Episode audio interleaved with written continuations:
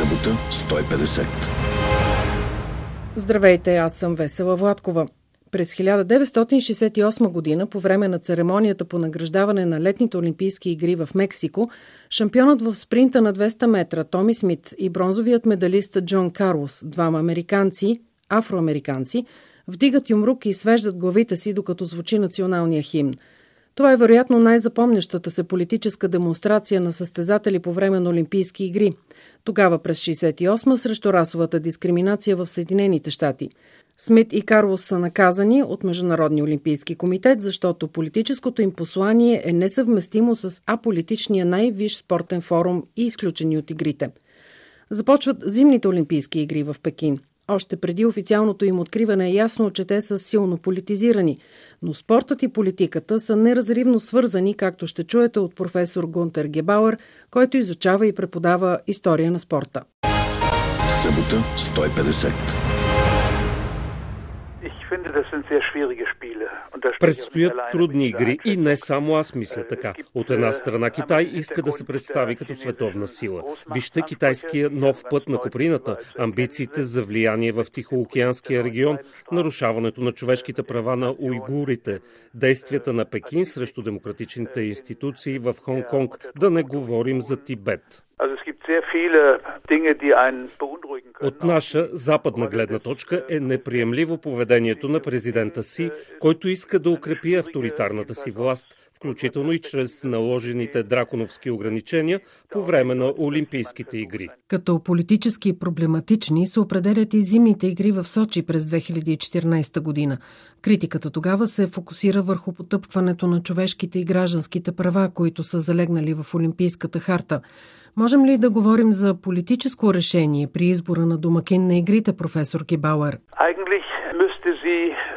Ако стъпваме на Олимпийската харта, би трябвало изборът на страната домакин да е подчинен на спазването на човешките и гражданските права. В интерес на истината, в хартата не е посочено ясно какво точно трябва да се разбира под човешки права. Освен това, от години наблюдаваме известна близост на Международния олимпийски комитет и неговото ръководство с автократичните режими, които могат да гарантират безпроблемно провеждане на игрите. Това включва навременно изграждане на инфраструктурата, стройна организация по време на игрите и, не на последно място, сигурност за състезателите и функционерите. Президентът на МОК Томас Бах много тачи тези неща. Споменавате Томас Бах, който през 2018 година, преди зимните игри в Пьончанг, сам се предложи да посредничи между Северна и Южна Корея но в същото време изпращането на политически послания по време и чрез Олимпийските игри е табу за олимпийското движение – как се съчетават тогава тези две неща? Тази посредническа роля трябваше да предизвика пропаганден ефект. Специално в случая с Северна и Южна Корея трябва да кажа, че двете страни са успявали три пъти преди Чанг да изпратят общ отбор за участие в Олимпийски игри. През 2018 година Томас Бах поиска да поеме ролята на помирител, защото ситуацията беше политически много деликатна. В същото време трябва да признаем, че модерните Олимпийски игри почти никога не са били аполитични. Още първите летни игри през 1896 година в Атина успяват да спасят трона на гръцкия крал Георгиус. Идеята на Пьер Дю Кобертен за създаването на Международния олимпийски комитет за организирането на Олимпийски игри всъщност стъпва върху желанието на тогавашна Франция да засили военната си мощ и не проистича само от желанието за физическото възпитание на френските юноши. Минавайки през историята на Олимпийските игри, стигаме до Берлин 1936 година, до най-политизираните игри в цялата история. Те са истинско пропагандно шоу, но за съжаление в тази редица се нареждат и зимните игри в Сочи и след това в Пьончанг и сега в Пекин. Олимпийските игри обикновенно се откриват от президенти и премиери, които използват случая да отправят политически послания. Реалистично ли изобщо да очакваме политиците да стоят на страна от Олимпийските игри, професор Гибауер?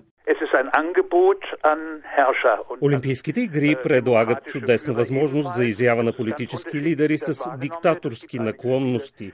Те са възможност за изява и на демократично избрани лидери, но именно в поведението на едните и на другите проличават разликите. За мен най-добрите примери за Олимпийски игри, които носят истинския олимпийски дух, са игрите в Антверпен през 1920 година и в Хелзинки през 1952 година. Това са след военни игри. Това са игри на сближаване, на прошка, игри в опит човечеството отново да се помири, да излезе от окопите и да заздрави нанесените рани. Но тези Олимпийски игри са по-скоро изключение. По правило игрите са политизирани. Зад организацията им застава цяла държава с цялата си мощ. Държавата осигурява финансирането и естествено използва игрите, за да се погрижи за имиджа си. Международният олимпийски комитет сам по себе си е политизиран. МОК води истински преговори, кои държави да допусне до домакинство, на кои политически сфери на влияние да се подчини и кои да игнорира, кои функционери да се пробутват напред и кои да се низвергнат. Тази червена нишка може да се проследи през цялата 120 годишна история на модерните Олимпийски игри. 1936 година е емблематичен пример за политическа пропаганда. И летните и зимните игри се провеждат в нацистска Германия, в Берлин и в Гармиш-Партенкирхен. Как си обяснявате факта, че до ден днешен няма еднозначна позиция на Международния олимпийски комитет за тези безпредседентни политически игри? И аз не разбирам защо е така. За Германия тази тема е болна. Затова Германия се опита да измие срама от лицето си, като организира летните Олимпийски игри през 1972 година. Тогава имаше прекрасната възможност МОК да вземе отношение към нацистките игри в Берлин. И Германия, по-точно Западна Германия, го направи. Но игрите в Мюнхен бяха засенчени от ужасен терористичен атентат. ich glaube, es liegt daran, dass das IOC Мисля, че Международният олимпийски комитет бяга от тази тема, защото би трябвало да признае, че не само Берлин 36-та, но и други игри са били използвани за пропагандни цели. И МОК го е допуснал. До днес част от прелюдията към провеждането на Олимпийски игри е факелното шествие с Олимпийския огън. Но малцина знаят, че той е измислица на министра на пропагандата Гъбълс и се появява за първи път преди игрите в Берлин 1936 година.